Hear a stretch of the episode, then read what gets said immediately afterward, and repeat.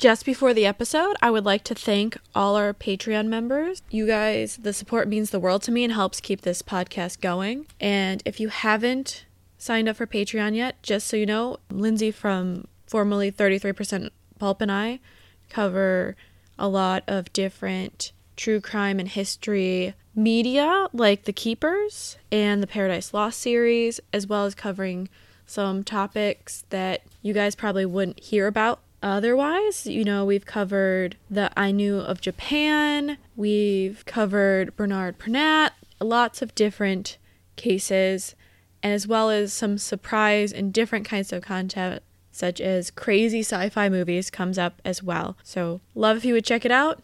Thank you guys for all the support and allowing me to keep doing this for the past few years. So, thank you. And now, on to the episode. Welcome back to the Cult of Domesticity. Guess who's back? Back again. Linzi's back. Tell a friend. Linzi's back, back, back, back. And I'm done singing now. I, I I haven't- don't know when to cut you off. I, I, I don't. I don't either. And I, I, would say, but like, I haven't sung on the actual podcast in so long. So you're welcome, new listeners. You missed the point where I used to sing probably once every five episodes, and I'm horrible at it. You're welcome. you know, it's fun though. Your singing is always entertaining. because I know I'm bad and I just have fun with it. Like I'm I'm not Mariah Carey. I'm barely someone who tries out for Idol. Like I'm a, I know my You're bare. Did you try out for Idol at all? God no. okay. You forget I edit my own episodes. I know what my voice sounds like. I know it's not great. I'm not going to go to Nashville and try to get a career. Like I'm just going to sit in my apartment wrapped up in blanket and talk about history and murder. And here we are talking about history, but not murder, but death. Right? We're talking about Lots lots of of death. death. If you guys like Linzi and I chatting, my co-host for Patreon, That's me. generally a great time. It has been so fun, actually. I gotta say, it's been so fun to like just research random stuff and like do this with you because it's so chill and interesting and fun. So I've been enjoying my and you, dear listener, would maybe also enjoy it. So you should check it out. You know, give it a thought. We did all of the keeper, covered the West Memphis three extensive to the point. Extensively. Ask me a question. Covered Guadam documentary, covered history doc, crime doc, covered the I did a thin doc, covered a woman in Berlin. They called us the enemy, and those are just the ones that are out, guys. Like so, there's probably 20 episodes, but we've also already been talking for what 45 minutes, so a while. a while. This is always what happens. You're welcome. But today we're going to be discussing the Black Death because why not discuss a pandemic while we're in a pandemic? Timely. It's very timely. And I'm kind of not going to talk about the main causes of it, like sciency causes of it, because there is some updates because they are doing testing on bones and such. Really? Fascinating to keep up on. As we all know, even though my mother was a scientist, I don't do science. I am a humanities person through and through. I can't do math. I was doing, I was teaching my class and I was like, so there are two that we do things. There is reason A, there is reason B, and there is reason C. Any questions? I, we should also mention before we get started, Linzi was the former host of the wonderful show 33% Pulp, RIP, but you should still go check it out because there are, it's lighthearted. So if you're feeling down in the pandemic, go learn about killer crabs. hmm I'm on several episodes. There is one where I do a horrible eagle cacaw multiple times. And that is topical because we are right around Christmas time, you know, holiday holiday season. Uh, that was the book entitled um, "Do Do Not Murder Before Christmas." Do not murder before Christmas. I should give It was a- actually good. It was actually a fine book. It was It- fine. it was a good book. Yeah. I enjoyed Yeah. it. So we broke up a pulp fic- pulp novel um, into thirds. We had three hosts, and each host read a different third of the book and then recapped it for the other two. And it was a good time. basically imagine if you get dropped into the middle of that book and you're like i don't know who's important i don't understand this plot but i'm gonna go with it and hilarity ensues often because what the one rule was if there was a sex scene you had to read it You had to read it. You had to read it. Yeah. So like his throbbing manhood, like pressed up against his jeans. And then she took his magic wand. And it's like, what the fuck is happening? we're talking about Black Death, which is the 13th century. We are so we're in the third. Is that 14th because it's 1300 14th century. I'm very good at that because I studied the 18th century, which meant I dealt in the 1700s. So I'm good at that math, and I'm good. At, I'm slightly good at Roman numeral math. If I can talk. This starts around the 1340, and it's spread from Eurasia into Europe. We're gonna start with the late 13th century, so 1200s. There's a decline in the rate of growth, and rates of growth like you see famine, economic vulnerability, and in many regions, so food costs more. Peasants' land holdings shrink because there's a larger population. So basically, they had reached a certain point where there was an there was so much population pressure that everything, all the costs of everything were rising. There were small, like if you were a farmer, that you got smaller plots of land because there were more kids. It was ba- basically they had such a good boom because of good weather and good crop yields and good development that it started to backfire on them with all like because they had lower food costs before they started doing cash crops displacing food. So instead of like having some cash crops and other food crops you would just do all food or all cash crops and like buy your food in town which is fine. So like stuff for dying in picardy in gascony it was vines so like grapes. So if you're making wine very popular. And this meant the va- this meant the balance of humans animals and food is a three-sided it's like a triangle balancing act you know, where there's a ball in the middle and you're like all trying to balance out. We also have at the turn of the century, the little ice age sets in. So this nice weather they've been having for a long time starts getting colder. Summer's shorter, so the growing season's shorter, and it becomes more wet, cold. So again, remember they're cultivating less food land for more cash crops. So if you have less food and then you can't grow as long, so you can't have sometimes you could have like two seasons in the summer. If you can't do that anymore, you're kind of getting shit out of luck. Then in the year 1314, there was unprecedented flooding, really, really cold winters. So that again takes production down. They are guesstimating around 40% down. So wow? yeah, it really started to like the European economy really starts failing to provide food that's needed because they kept doing that. And of course, there was hoarding. We learned that's in the year 2020 with the toilet paper shortage. Clorox wipe. Yes, you know, everybody buying eggs and flour and all this stuff. And you're just like, if you're not going to use it, don't buy it. But eh, so you have like people hoarding and speculation happening. The gener like, so the next generation begins to recover from this little ice age. It, they adapt, they adjust, and then the plague hits. So you, yeah. And this would spread across Central Asia the preceding decade. So it was kind of known, you know, but it, it just hadn't hit Europe yet. So, like, certain people had heard about it, but it wasn't like we didn't have social media. It was harder to spread things. So, maybe some sailors had heard about it, some people had known about it. And really, it reaches Europe by trading vessels from the Black Sea to Italy in 1347. And that's always what everyone hears when you're in school. They're like, the ship came to, I think, Florence, and all of a sudden everybody's sick, everybody's dying, the rats get off and they infect everybody. And it just covers the continent. Continent after that. And kind of does. It's not as fast as everyone thinks because remember, we don't have planes, we don't have trains, and we don't have automobiles. We just have horses and carriages and boats. Mm. So, But I do imagine, like, once it got itty, that it would be pseudo spread because everybody was like around everybody all the time because we don't have the internet or screens. or just like you have more centralized gathering places. So you have market Church. day, mm-hmm. church. You have certain days of the week that more like a lot of people are crowded together instead of like I I mean, we have church now and we know that churches are super spreading sites in some regards, but we don't have market days anymore. They like try to space out like they space out when you go grocery shopping and all that. So we have more options. Mm-hmm. What is the like? What did it take? It was like coughing. I re- there's like bleeding. Wasn't there like boils and shit? We're going to talk about that. So Oh. there are three interrelated forms of the plague that we know of.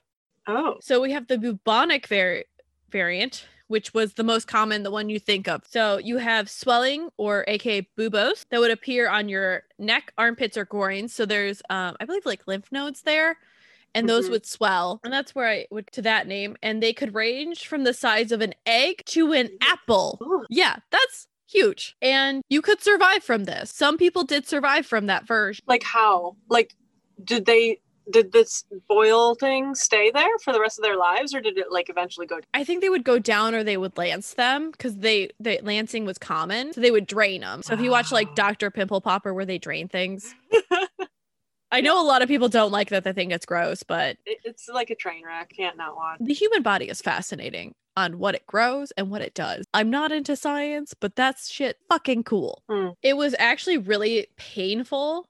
And once you got the lesions, most people, assu- like from generalization, basically thought you had a week to live. Wow. And we do know that infected fleas would attach themselves to rats and then human because again, they're the Middle Ages were cleaner than most people expected. Like that Monty Python is a good variation of it because there are some people that are cleaner, there's some people that are not. It just depends on where you are. We know that medieval Spain actually got voided of this because it was under the control of the Islamic Empire at the time, so they had less cases because in Islam, cleaning you have to clean yourself before you go into temple or mosque and everything. Mm. Based on my knowledge, again, don't at me, but this is based on what I'm remembering. The second variation is the pneumonic plague, which would attack your upper respiratory system and then spread through the ex like breathing. So Mhm. if an infected person breathes near you, you are shit out of luck and you should be wearing a mask. It's much more virulent than the first type, and your expectancy after you get symptoms are one or two days. Oh my gosh. How terrifying. Oh my gosh. There's been a lot of pla like this one is where people and recounting it would be like, and they'd get it and then die, oh and they get it. Like, so we know in some regards it isn't exactly that, but it's how your brain recognizes trauma, which is also why I find the Black Death and like these kind of things fascinating, is because you get to look at the psychology and be like, okay, we're having a giant trauma, which I never thought I would see in my lifetime after 9 11. but looking at just how your like collective memory recognizes trauma. And mm. so people would be like, oh yeah. And like people were just like, you get sick and you die, you get sick and you die, you get sick and you die. Not Mhm. everybody did, but it was just so many people did, or like they suffered so traumatically that your brain just can't deal, like your psyche can't deal with it. So you just are like, they died. You don't want to think about it.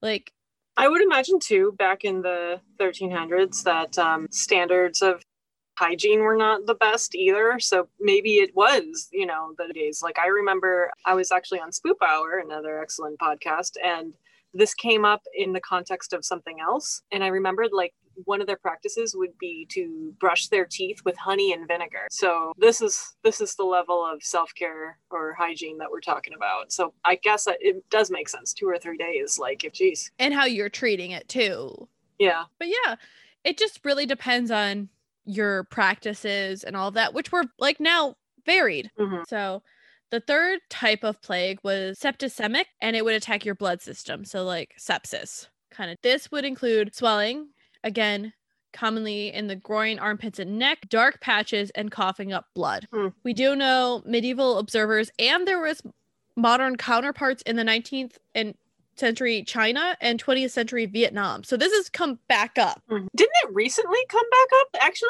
Like randomly? Yes. So there's still cases where it comes up because they'll call it the plague. So it's like bubonic, pneumonic, or septemic. Yeah, will come up because they're still around. They didn't go away. Humanity just developed herd immunity Mm, and eventually our bodies learn to deal with it and we don't get it in i think the quantity or uh, aggressive nature that at that point. So can't blame. They've both uh medical observers and it there were somewhat medical observers then i will say noted the different strains took between five days to half a day to cause death so you could get a week and it just depended how your system went because they didn't really know how to defend themselves or understand what was happening. So imagine if corona happened but we didn't know like people were panicking at the beginning of this because we didn't know how it was transmitted and all of this stuff and we kind of figured out but we have like more medical testing and we could treat stuff and we could treat symptoms. Imagine having no idea on anything and it, you, your treatments aren't working and probably like 90% it like the, like initial high death rate. You'd panic, right? hmm hmm And m- medicine was still very much integrated with religion at the time, right? And so, couldn't this be, or wasn't this interpreted as some kind of um? Okay, we'll get there. We'll talk. Okay. But you have to remember so Linzi and I have just covered VD in a, a VD book in Patreon, but germ theory is now maybe almost 200 years old. Hmm. Maybe. It's the late 19th century when we come about that.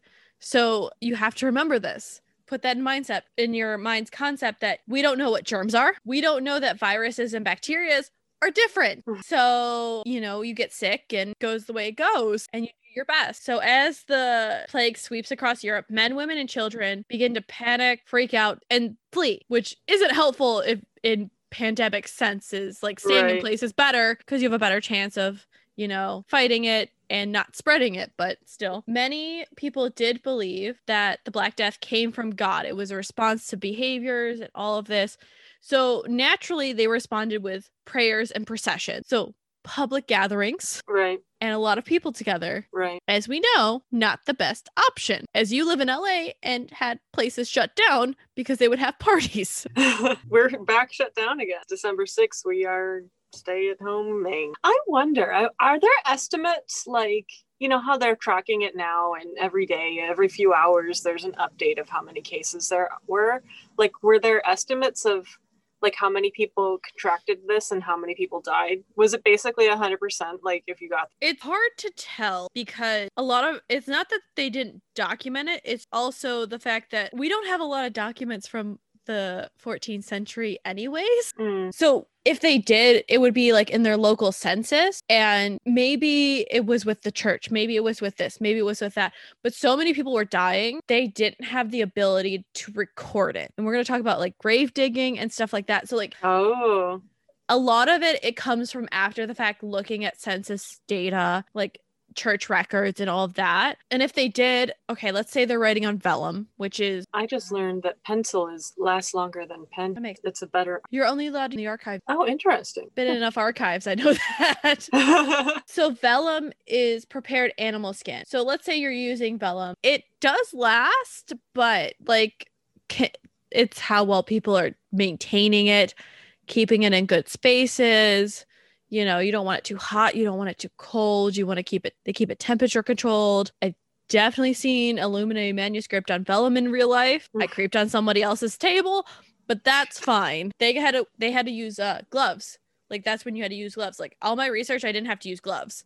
Nobody was like, "Oh, here, use gloves." They're like, "Your oils are fine," and I trust them. They know what they're doing. But so yeah, you have to think the like maybe someone did write it down, but the chances of it getting preserved were lower because people were moving. It could get destroyed, and Mhm. also okay, let's say when they did look at it, let's say they had it in the 1600s. Well, now it has to survive from the 1600s to 2020 Like, Mhm.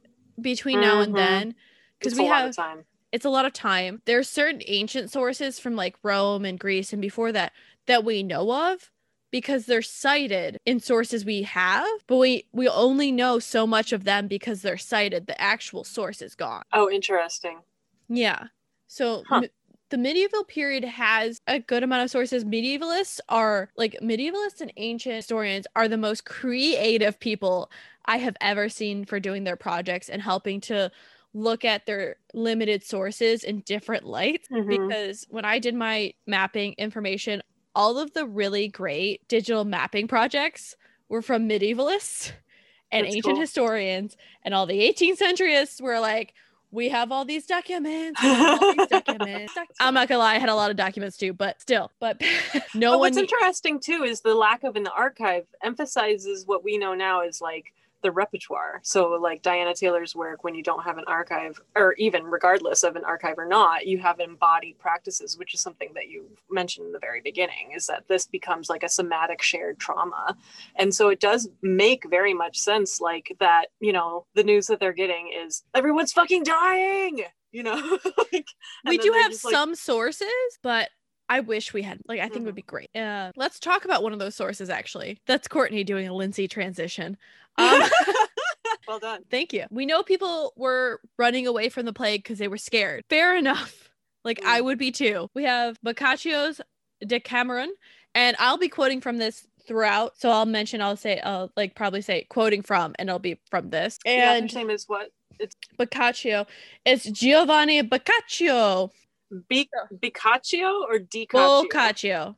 B O C C A C C I O, Boccaccio. And he wrote a series of tales among a group of young people taking refuge from the Black Death outside of Florence, where we know it hit Italy first. And this is actually where quarantining come fr- comes from. So it's like 40 days. So you Hmm. need to stay quarantined for 40 days after you come in on a boat to make sure you don't spread it. And this is where the idea of like, especially like with Florence, quarantining island, like Florence and Venice, Flor- like they would do islands. So you have to hang out on this island for 40 days.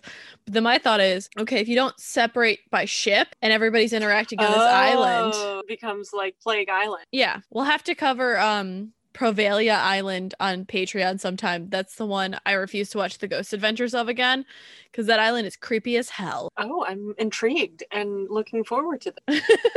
I've not heard of it, so good. It's a plague island. It's fine. Yeah. So he, Boccaccio, we'll just go with Giovanni. Giovanni lived through the plague as it came through Florence in 1348. So he lived, dealt with it. After he lived through this, he wrote the Decameron, which was seven men and three women who escaped the disease by fleeing to a villa outside the city. Very much um Poe's Mask of the Red Death kind of deal, like where people are like hiding out, hiding away. He writes his introduction. He gives a graphic description of the effects of the epidemic inside the city. So, this is the signs of impending death. And I took this from one of my favorite fucking websites. I had to shout them out Eyewitness to History. Oh, such a good website. Hmm. They take primary source accounts and they'll put them in context. So, they'll explain, like, they'll like elaborate on what it means and why they talk about this that. If you're looking for primary source accounts where people talk about witnessing these crazy events definitely check it out. I've used shit. it for teaching. I've used it on this. Like it's great. Quote the symptoms were not the same as where a gush of blood from the nose was this was the plain sight of inevitable death but it began in both men a certain swelling in the groin or under the armpit. They grew to the size of an apple a small apple or an egg, more or less, and were vulgarly called in a short space of time, or spread parts all over the body. Soon after this, symptoms changed, and the black or purple spots on the arms or thighs or any part of the body, sometimes a few large ones, some small ones. These spots were a certain sign of death, just as the original tumor had been, and still. Mm.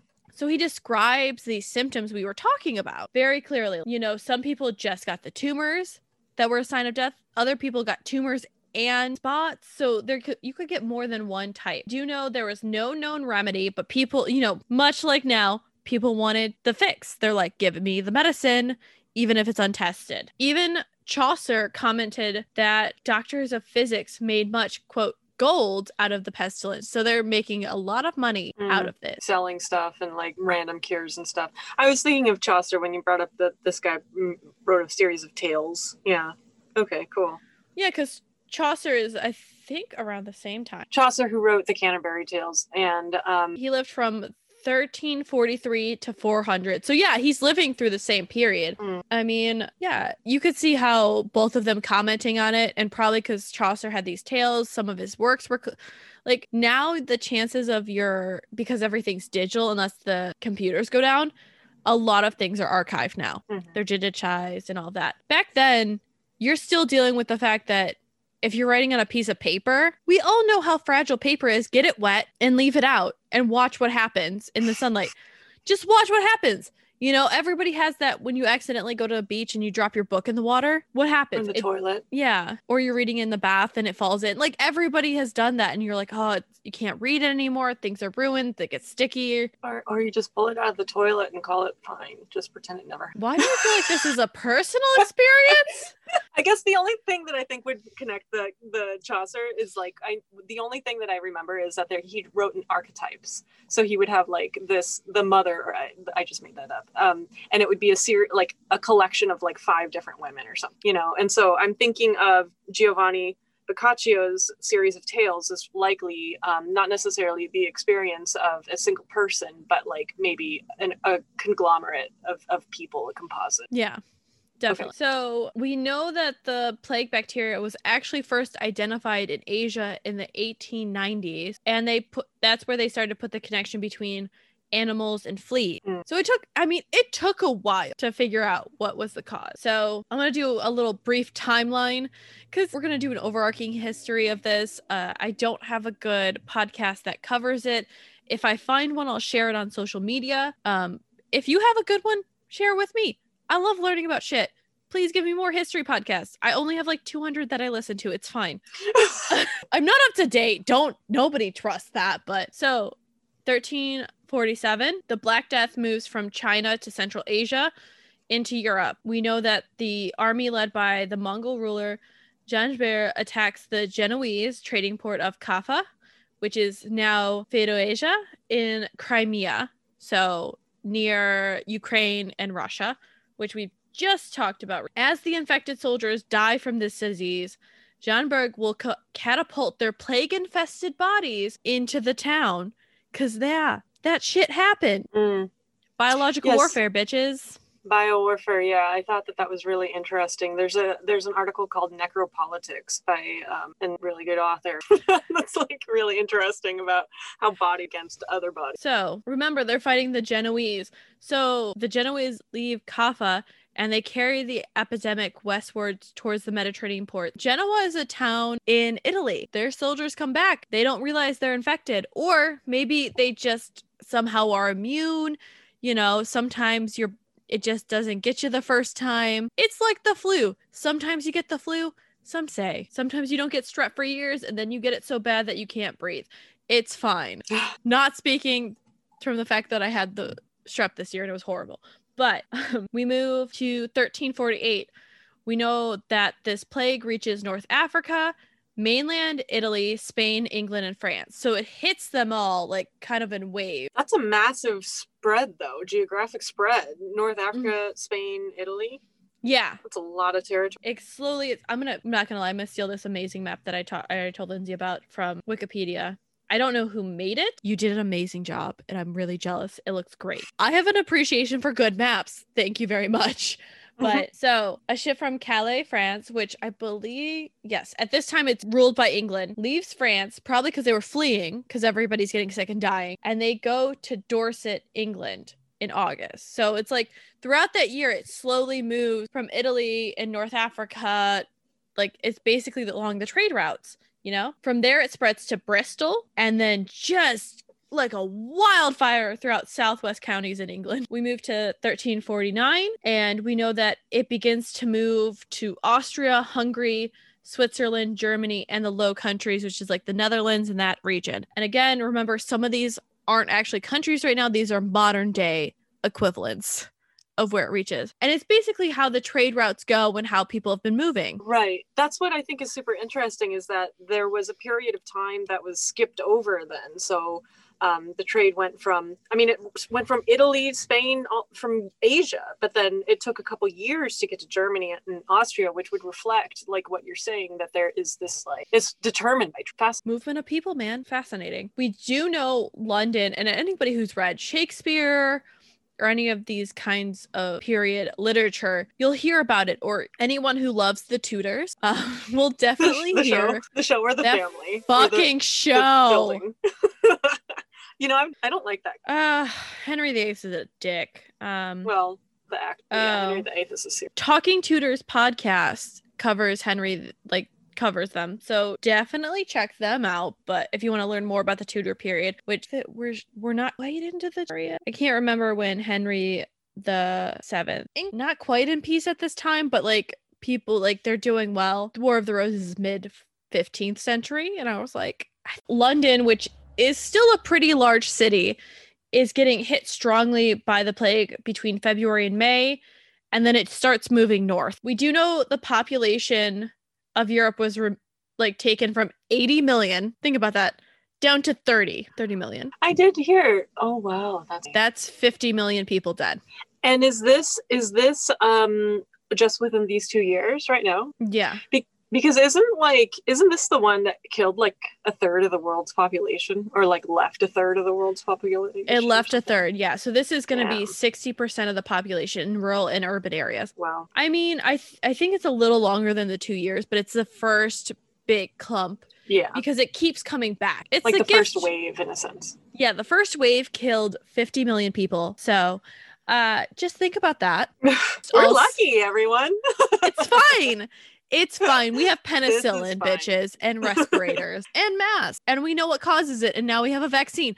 So let's keep Drinking about that. Keep drinking about. And the thing was, it didn't strike with a purpose. So, you know, in certain places like a village on the estate of Cambridgeshire, they said that about 70% of its tenants died within a matter of months in 1349. And we have the city of Florence. This is how creative they are. So they have manorial rolls. So that's how they talked about it in Cambridgeshire. In Florence, they used tax rep- records before and after the death, Black Death, to show that, you know, it had been about the same in 1848. But then Quinab in Hampshire was completely wiped out. Many rural communities went into decline or were completely deserted because they no longer had to keep records. So the records just disappeared. So you can use tax, re- tax records, birth records, manorial records, all that. Quote, one citizen avoided another. Hardly any neighbors troubled about others. Relatives never or hardly ever visited each other. Moreover, such terror was struck into the hearts of men and women by this calamity that brother abandoned brother, and that Mhm. uncle, the uncle his nephew, and the sister her brother, and the very often the wife her husband. What is even worse and nearly incredible is that fathers and mothers refuse to see and tend to their children as if they had not been theirs. And so this is like the most well-known quote from Giovanni is that brother abandoned brother, un- the uncle his nephew, his sister the sister her brother, and often wife or husband, that their like mothers and fathers tend and see and their tend their children. Because if if your house was labeled a plague house, you were shit out of luck. You just leave. People would leave because it was safer for them. Wouldn't they often be locked in as well? Like, so that they tried to contain the spread? Like, if one person got it, then all the members of the household were like locked into their home so that to try to contain it. And then they would fucking die. I think it depended on where you were and how like if it was right when they got there yeah you could do that because more people are healthy but if you're in the midst of half your population dying you don't have the energy to go control this you Mm. barely have the energy to pay bury people. Fair. Yeah, you're you're right. I'm still alive. i'm not dead yet i think i'll go for a walk now the most accurate part of monty python is them being like i'm not dead yet." and just like carting dead people. We do know that some villages barely touched or skipped over, and some regions, like in northern Germany, were almost uninfected. So while like Italy, France, England are getting hammered and people are dying left and right, in some re- regions in northern lands, they're not seeing it at all or barely. Maybe because there's not so much trade and they trade internally if it's rural. They just take care of themselves. Or it's cold and you know you everyone keeps like it hits in the winter and you stay home you stay more to yourselves. Yeah. Quote the plight of the lower and most of the middle classes was even more pitiful to behold. Most of them remained in their houses either through poverty or in hopes of safety and fell sick by the thousands. Since they received no care and attention Almost all of them died. Many ended their lives in the streets, both at night and during the day, and many others who died in their houses were only known to be dead because the neighbors smelled their decaying body. Dead bodies filled every corner. Most of them were treated in the same manner by the survivors, who were more concerned to get rid of their, their rotting bodies than moved by charity towards the dead. With the aid of porters, if they could get them, they carried the bodies out of the houses and laid them at the door where every morning quantities of the dead may be seen. They were then laid on biers, or as they were often lacking, on tape. So basically, you could barely get someone to help you move a body, bury a dead body. And this is why in England it comes up more that you just have plague pits because they just couldn't, like, if everybody's dying, you got to bit, dig a pit. We'll put them all in there. You can visit the pit. It's what you got to do. But if you think about it, like, okay, say you have a village of 50, if 25 of them die and half of, like, okay, let's say another 15 of them are sick, that leaves you 10 people care if you can get them to care, bury them, all this shit. And you're like, no. Mhm, no. By 1350, the Black Death reaches the extreme north of England, Scotland, Scandinavia, and the Baltic countries. Which at this point, think about it, there's probably rumors going everywhere. You're probably shitting your pants, freaking out, the misinformation. Oh, 51. This is where we see the beginning of the 25 million people by 1351 including about a hundred thousand of the population of Paris. Oh my So gosh. Paris drops down that much. Between 36 and 75, we know there's a later outbreak. So, like, this is where the second, third waves come more so. Like, so now we're like, we're in the second wave, I would say, of COVID. But, you know, we have, I mean, we don't really have hindsight. We really won't know for about 10 years, but the initial like hump of it. And for a lot of places, instead of it being immediate, where we all get it in 2020 and we all panic, imagine if one we it started in 2019 and then another region gets it in 2020 and then another region gets it in 2021 and another region gets it in 2022 and then 2023 and then all of a sudden we're all like okay. Do you mean of of the same thing or of like three? well it's the same it's three different forms but they're all going together. Yeah so imagine like you know how like flu the flu has different variants? It's Hmm. like the different variants of the same thing. They're all traveling together but it just takes longer to reach places so we all are dealing with this in a year. They all dealt with it basically for a decade and a half. God. Or no, about two decades. Two decades and a half. Yeah. And I'm not saying what we're dealing with isn't unprecedented, but like we also have to think about it. Our trauma is a lot shorter than their trauma. Mhm. Um, so we know there's outbreaks between 61 and 63.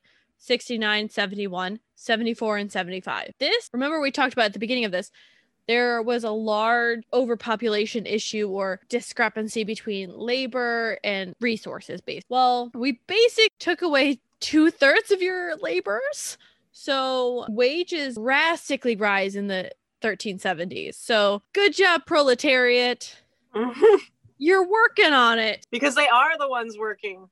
You're working on it. The proletariats and because people still need to eat and people still need to do all this stuff. 1381, the British government attempts to make adjustments after the Black Death. It's kind of like settled down. There's still like sporadic plagues and illnesses, but it's not as intense. So they set maximum wages during labor shortages and they added a poll tax. But we get a nice little peasants revolt, which we'll talk about not today. It'll come up sooner than you. In for 1400, we know that the population of England is half of what it had been a hundred years before. Mm. So just imagine, like they've had time to recover, but still, damn. Mm. This has caused the depopulation or total disappearance of about a thousand villages in England alone. So just that's one region of Europe. So times that by the rest of Europe. hmm And even if they weren't as bad, some areas were worse, some areas were better. Damn. And it might have been because like they all died, or it could have been that like so many died and then the rest like fled, like you've been saying, you know. And so like these villages are just gone for one reason or another. That's a lot of people that are displaced or Yeah, displaced or dead. And, you know, it would be like if you combined our modern day refugee crisis with COVID and upped it. So I think at, the, at this point, it'd be like a billion people dying and being displaced. And actually, no, what the population's at 7 billion people. So let's say we go down to 2 billion people on Earth. That's what that would be like. and here with all of the like but here with all of the discrepancies with technology and healthcare and all that like i bet you but though i guess i don't even know like because look at the united states I, I guess to finish my thought i was thinking you know that would be like all of the third world or developing countries like gone you know and then maybe the metropolitan like metropoles or like whatever but then actually now that i'm thinking about it and what happened with covid it's like who even knows you know because it depends on politics and all that I mean, I think India's the closest to having a billion people. So India's gone. Maybe China's gone. Brazil, Europe. world you're losing multiple continents worth of people Mhm. in a fail swoop. And that's just the effect on Europe. We don't like it's you have to look at it separately for the effect on Asia and Africa. Mm. So think about that. What happened after we did this all? We all went through this. I, I should say we all, because I always gave my students crap about that. What happened after Europe went through the Black Death? Marriage rates rose significantly because you know you might die we see this happen a lot that's why you get the baby boom after the 50s we do know this is in part because you know men want rich widows and orphans and there were a lot more of them then we'll be dying there was also increased birth rates but because everybody keeps dying the populations are still reduced think about it if you're gonna die you don't have to love with a glove and if you're telling me there weren't condoms at that point there were they were sheepskin Yeah, that's what I was thinking. Disgusting. Like that is along the same lines, increased rates of violence and debauchery. So, hey, Oh, Because people th- are like, what the fuck ever, you know, with everything. if I'm gonna die, I might as well go out having a good time. I'm here for a good time, not a long time. On a small scale, we see some upwards mobility because, you know, people be dying and people be marrying some rich widows and orphans. Why not? Players gonna play, players gonna move up on the social ladder. It's hard to explain why the population remained low for so long after the epidemic. Some areas recovered quicker than others. You know, it was lower than the Malthusian models would predict for it, even though there were higher wages and an abundance of cheap land because dead people. I feel like that's a t shirt because dead people. There'd be a lot more house uh, there was. Yeah, housing. And remember, the farmers were getting constricted. So, unless your land was designated to only go to the first son, which was really only the gentry and the nobles, which gentry is kind of like a weird class, at least in England, between the middling sort, so what would become the middle class, and the aristocracy. So you're like in that weird spot. Um, and so if you're like a just a farmer, you could like divide your land however you want. So say Mm. you have three sons and your three sons have three sons and your three sons have three sons. So that, that just keeps dividing the land up by what 18 so what was a good sized plot of land is now 18 plots of land and then if they all like half of them die they can kind of reabsorb it into ha- like nine plots of land that's more land more money more sustainability Mm. mortality was still high in specifically northwestern europe where in some regards it increased during the 15th century so 1400 so a century after because diseases other than the plagues were the plague were breaking out and it was more localized but just was worse. Mm. you know we have this every so often where like people are like the flu's really bad this year and the flu death rates rise. It just depends. Fertility which everyone kind of like you kind of assume you're like okay everybody's dying people are going to be having more babies. Still low. And you know it's like okay why don't they like why does it change for england they were like maybe because of employment opportunities for women and adolescents in the trades and services so people have less time to be fucking Mm. This is in the 1400s. yes 14 1500 so like around that turn of the century and so if you delay marriage you have less children and you see this in uh florence's census record where they like you can see where women are having children every two years and you probably have like two three children maybe four and then the woman's body kind of gives out or they get infection or something and the husband waits two years and then he marries another woman and then they have two, three to five children and the woman dies and they has another like so but if you wait your body's more mature like you can kind of like you won't it's harder to get pregnant you'll survive longer less children. Whereas if you're getting married at like 14 15 your reproductive years are about 15 to 20 years more chances to get pregnant get infection and die hmm aka where the t-shirt cannon, canon comment comes up repeatedly you're less of a t-shirt cannon more of a human being i'm pretty sure a lot of people wonder where the t-shirt cannon canon comment came from but that's where it came from if you see a woman popping out a baby every two years i'm so It's too much. It's a lot of like stress on your body, and I don't even. I've never been pregnant, but Jesus, it seems like a lot.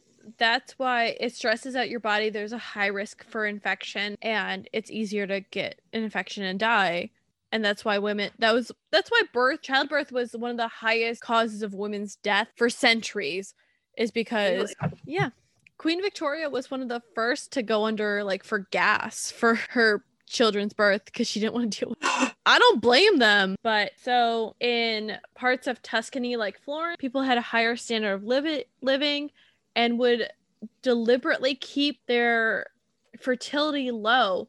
They would adjust their decisions about marriage, family formation to affect their lifestyle. So it's like, when do you get married? So you you might have an older man marrying a younger woman. You might have people closer to similar age, but being like, okay, we're gonna wait to marry till we're 22, 21, instead of getting married at like 16. It all depends on a lot of things. And yes, there was birth control. I believe uh, the Dig podcast talks about it at some point. If not, they probably have mentioned it in some of their podcasts. Check them out. They're a fantastic woman run history podcast. But, anyways, um, that's the end of the social effects. Let's talk about economic because it's the economy, stupid. there is a surplus of good because of overspending, and then a swift following of shortage because of goods inflate like of goods and inflation. So they expected more people to be buying shit. They died. And so people are like, I have more money because prices drop. So they buy a bunch of shit. Mhm. And then there's inflation because There's not enough. you went from an oversupply, so prices rise, and then you buy everything because it's so cheap that the prices drop, and then you're just like, oh fuck. So they raise the like prices bounce up and down really quickly. Again, there's a shortage of laborers because they'd be dead. Super high prices were be able to be charged by laborers. So if you were a blacksmith, half your competition's gone. Let's just say half your competition's gone. You can jack those prices up. We've all experienced this. I have not paid $20 for like a six pack of toilet paper, but I know some people have. And I'm sorry. Twenty dollars? Think about it though. Once. Linzi's side hustles now is toilet paper on Etsy. It's designer toilet paper. But think about it. Like when we started this, people were charging so much for certain things because everyone panic buys. So this is the same thing with laborers. All of a sudden, half the workforce is gone. You need your your your your horse having shoes on it. Some metal fixed. You need X, Y, and Z. Instead of having four to five blacksmiths to choose from, you have two. They can charge you whatever. Because if you're gonna go to the other guy, they got like one of them's gonna get it. Governments did try to regulate their like. So if you were a serf or a wage laborer, they would try to put them to pre-plague rates and people ain't having that shit there's also less food required to feed the population so even if you did try to bulk buy flour bread eggs butter there's a third of the population you can get it still Yeah, but with the with the supply side kind of slowed down because there's not people working on the farms and stuff. but think about it they already like if they already started harvesting stuff imagine if it's already on the way to the stores when people start dying you can still so- get it or even if they like they could still produce it it might be a little more expensive but it's still cheaper than it probably would have been if there were like a hundred people competing for the same dozen eggs then now there's like 30 people Mm. and they still need to get rid of them because they they'll go bad. They want to make money on off them. Like i said rulers attempted to intervene and like control responses through legislation through fixed wages restricting worker mobility. So in some places serfdom was gone. And so they're like no you can't leave this area. We're not going to have you go where there's higher wages because we need you here. There's a lot of urban and rural unrest because of this. Attempts to control and contain these issues and people trying to control the problem again like i said we're going to talk about a prominent peasant unrest in a couple episodes landlords will move more labor intensive cultivations to better land and diversify their activities. So instead of just farming, you're going to get mining, pasture, fisheries. You got to do what you got to do to survive. Get that side hustle in, you know? Mm. Cities really become aware of their responsibility to maintain public health through the care of urban spaces. So making sure they're clean, there's fresh water, whatever you need, you know? Hmm, Within the 1400s, kind of. Yeah. yeah, you know, they don't have land zambonis to go and make sure the streets are clean and there's not they don't have like Lysol and all that shit. But yeah, in their way, they're disinfecting fucking everything. Additionally, they start commemorating their dead in many ways and becoming more impatient with those they deem to be lazy and who didn't have a home or like I should say a settled home. So if you had a couple, like you just kept, you were more a vagabond, so you'd like live here and then there and da, da, da, not not here for it. Or those without regular employment or the undeserving poor, which we still kind of deal with this now. But this is really where we see it start to take root and sit in there. We're all like, oh, we're still experiencing this trauma. Because I don't think there was really not as much the idea of the undeserving poor before this, or, you know, being impatient with people who have a different way of doing things, considering them lazy, whatnot. Because we're just starting to get towards what we'll in the US called the Protestant work ethic with Martin Luther and all that. So people without regular employment before could move around and it would be okay, cool. It's just what you do. And now we're like, how dare you not have a 401k and health insurance? This is again the American experience. But like, you know, like I'm a server and people still look at me like, how dare you? And I'm like, bitch, you go to restaurants. That's Mhm. how I dare. That's how I Mhm. dare, you know? But the sectors of the international trade, because remember, they're still trading with Asia, Africa, the subcontinent. Um, we're getting around the time of moving over to the Western hemisphere, but not quite yet. But there's still three subcontinents to deal with. So there's international trade. They're mainly dealing with the elite market and in um that had supply that became severely depressed. But local markets are still doing great because you know, you know the person down the street doesn't have the plague. How do you know the person who brought it from, you know, Italy to England has doesn't have the plague or passed through a plague town? You it's hard for them. There's no contact tracing and stuff. Yeah. Yeah, it's harder to do. We see later in the 14th and early 15th century, so 13th 1300 1400 these old social and economic relationships begin to break down and we see the start of new forms of economics and social structures begin to form that we're still dealing with we're still dealing with this trauma in a new Mhm. pandemic Yay. Like you said before, the church is a big force on this. The church did lose a lot of their parishioners, but guess what? Those motherfuckers left them money. So they became richer through bequests. oh, wow. Uh, they also would charge people money for their services, like saying mass for the dead, ringing the bells. It was harder in certain periods if like the plague was particularly prominent. You might not have enough priests or monks to do it. But we know that less educated priests were like then put into jobs where more learned men had died. So it was really like just trying to fill staffing situation. I'm jealous, but it's fine. Less educated priests would go into these positions. Would that would that mean they left the um whatever it's called with the S seminary? That they So it'd be like you're not quite a pre like so if you're a lower priest because you've worked your way through instead of going to seminary, you worked your way up at the Mhm. church or something like that, or maybe you got like less educated, they'd be like, Okay, we need you here. So you move somewhere else. And you would like the head of churches, like if you were a lower priest, you'd get bumped up because people died. Hmm. So you'd be in charge of like a church where you might have been a lower priest or that or just helping out the head priest. So I mean, it's fair. You got to move people up. You you got some openings. You need them filled. You rather have and in some regards, the priests knew the population, but we also know the clergy failed to help the suffering during the plague because you know there's really clear signs of wealth in the church incompetence of its priests which the Avignonese papacy was heck date. Yeah so during this time the Avignonese papacy happened which is basically they moved the head of the church from Rome to France built another cathedral and then there was a couple pope at the same time have you Oh. never heard of, have you never heard of the Avignonese papacy like maybe I have, but I've forgotten. I I, I went to like Catholic school, so probably maybe I heard of this. It seems new to me now.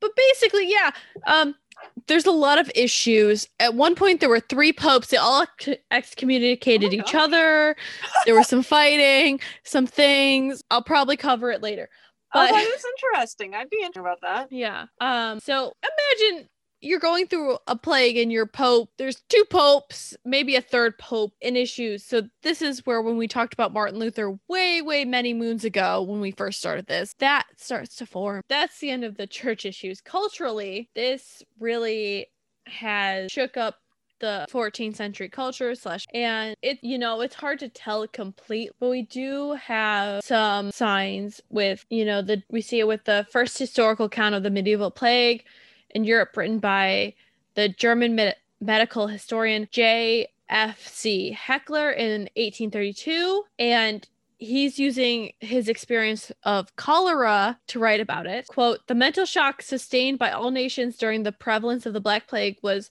without parallel and beyond description. He's talking about how these could affect the Gothic interpretation of the plague. And we also have it coming up in architecture and art as Car- Cardinal Gasquet in 1893 continues in this tone quote, the Black Death inflicted what can only be called a deep wound in the social body and produced nothing less than a revolution revolution of feeling and practice, especially of religious feeling and practice. It was a turning point in national life and the real close of the medieval period and the beginning of the modern age. So you see, like, they're still dealing with it in the 19th century, and we're talking about the 14th. hmm Just imagine that. I'm interested in you. You mentioned that you know now there are these cultural interpretations of the plague, and I'm and you mentioned architecture, and I know that like I taught a bit uh, like Bauhaus, and I know like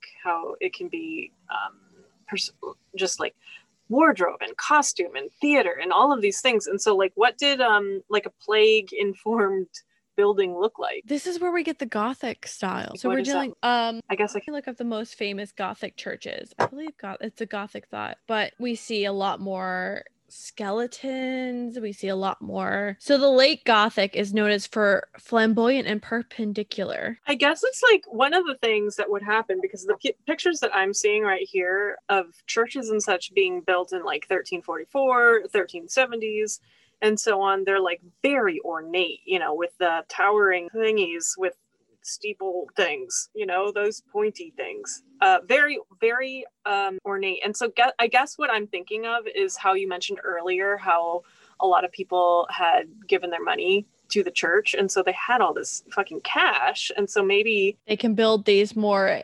elaborate. i'm wondering if that's a thing Well, yeah, they definitely built more elaborate. We definitely see more skeletons, people like the Wheel of Fortune coming up in art. interesting. And and another thing uh, that i'm seeing here literally i'm on the wikipedia page but it's like they have these ribs and so it's part of like the way of the building. And so i'm thinking of how some architects will say okay this is like a building. This is not like this is a this is like a body in a sense and so thinking through maybe they're like everybody's dying and it is um, something attached to I, I don't know i'm just guessing i'm just riffing here but like looking at this it does look like ribs Yeah.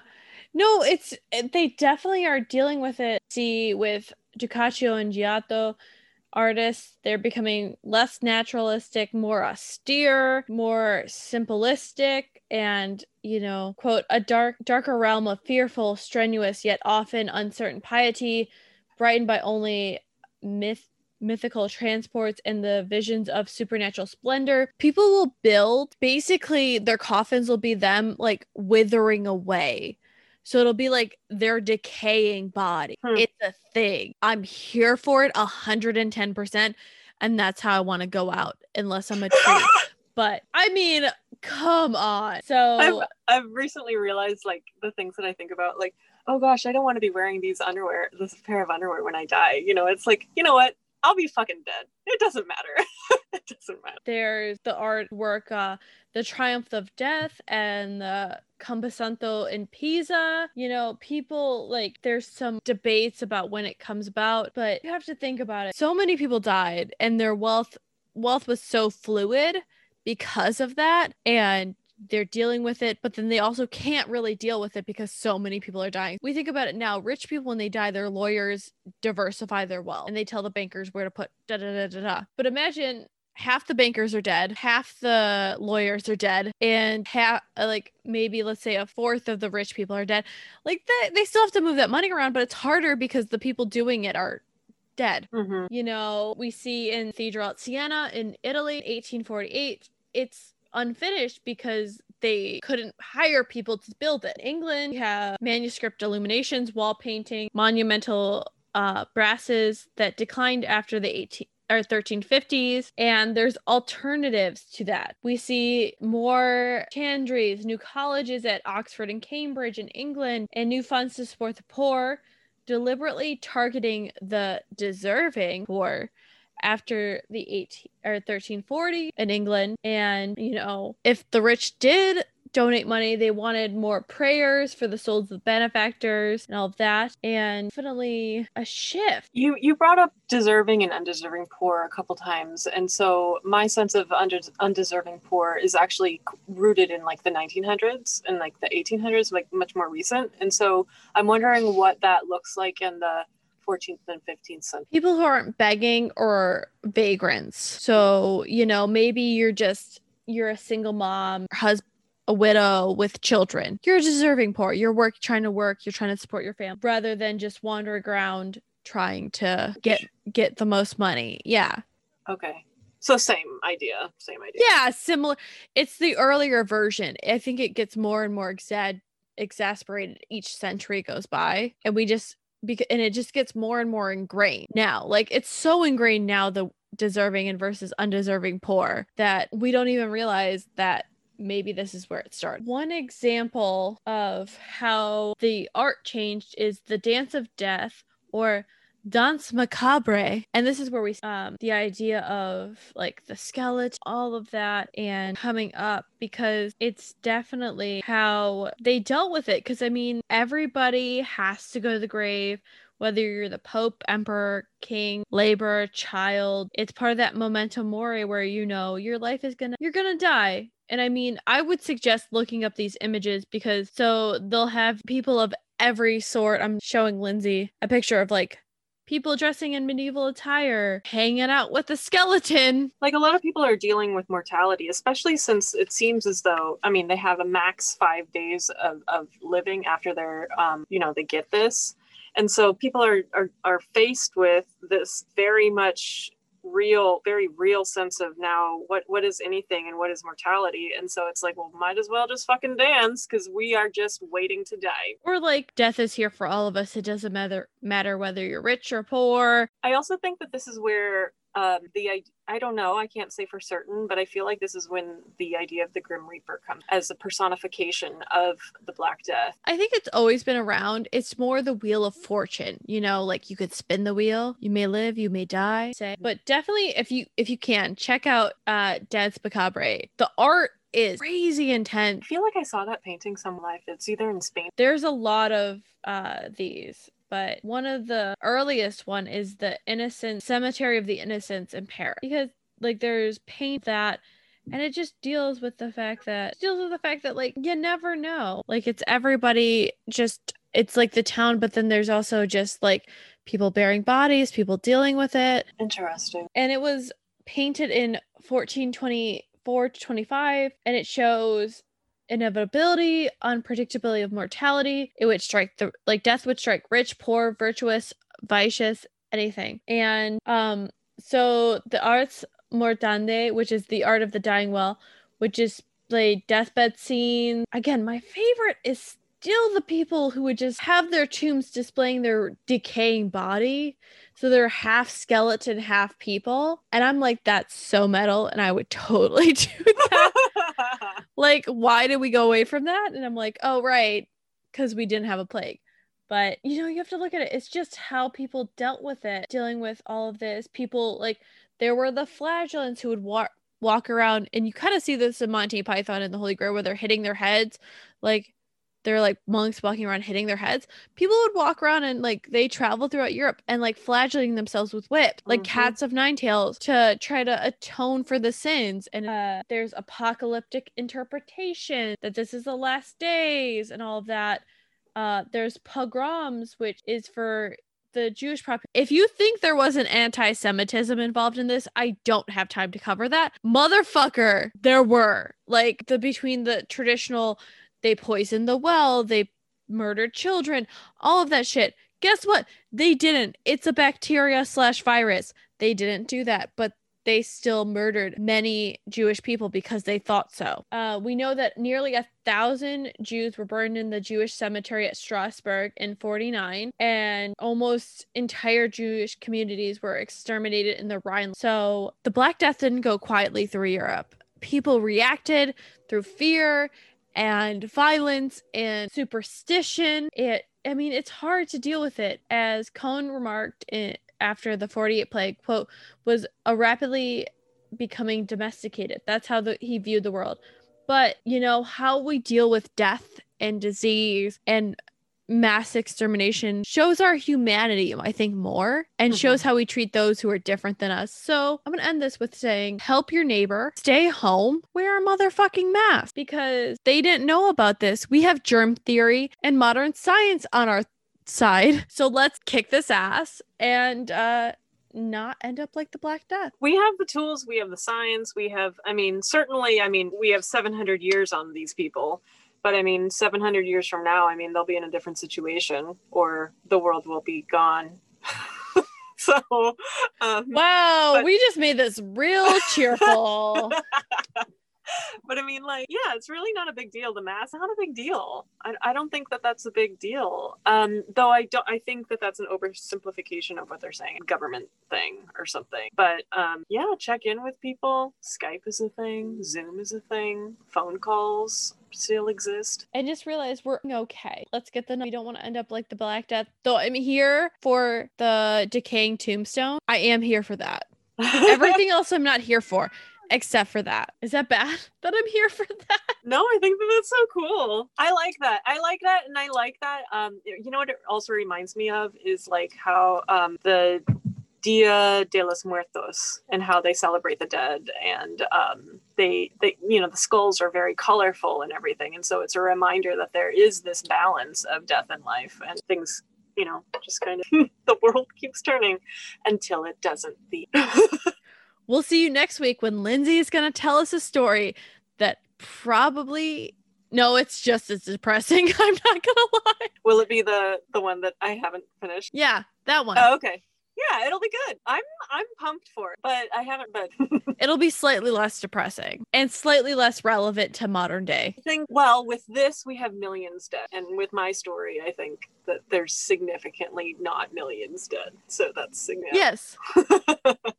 I just bring you guys joy, and I'm sorry. Not that sorry. Bye. Bye. Bye. Are you a true crime addict? Do you find yourself talking serial killers and missing persons at parties only to be met with uncomfortable smiles? Well, find your tribe on True Crime Snack Time, a daily podcast that gives you a little true crime snack to chew on. From January 1st to December 31st, you'll find out what happened on this day in true crime. Short, sweet, and chock full of crime, join me, Allison, on True Crime Snack Time. We're available wherever you get your favorite podcasts. Follow True Crime Snack Time on Twitter, Facebook, and Instagram at Crime Snack Pod. And remember, keep your friends close and your snacks closer. Norway reeling from twin attacks. First, was known as Sweden's worst serial killer. Quick, Kim Wall disappeared after boarding Madsen submarine in Copenhagen harbour last August. Terrorism, miscarriages of justice, serial killers, disappearances. From the known to the lesser known, we give you true crime from the dark and frozen regions of Northern Europe. This is Nordic True Crime. Subscribe to our bi weekly episodes on iTunes, Spotify, or on your podcast provider. And find us on Facebook, Twitter, or Instagram at Nordic True Crime. Domesticity. We're available on all podcatchers. Remember to rate, review, subscribe to help spread the word, or just force other people to listen to it. Our Facebook and Twitter are at Domestic Podcast, and our Instagram is at the Cult of Domesticity. We also have podcast merch at Threadless. Uh, as well, if you want to support us financially or show some appreciation, we have a PayPal tip jar and a Patreon, which has some pretty great perks. Any topic suggestions, feel free to email us at domesticpodcast at gmail.com. Remember to stay domestic and cult free.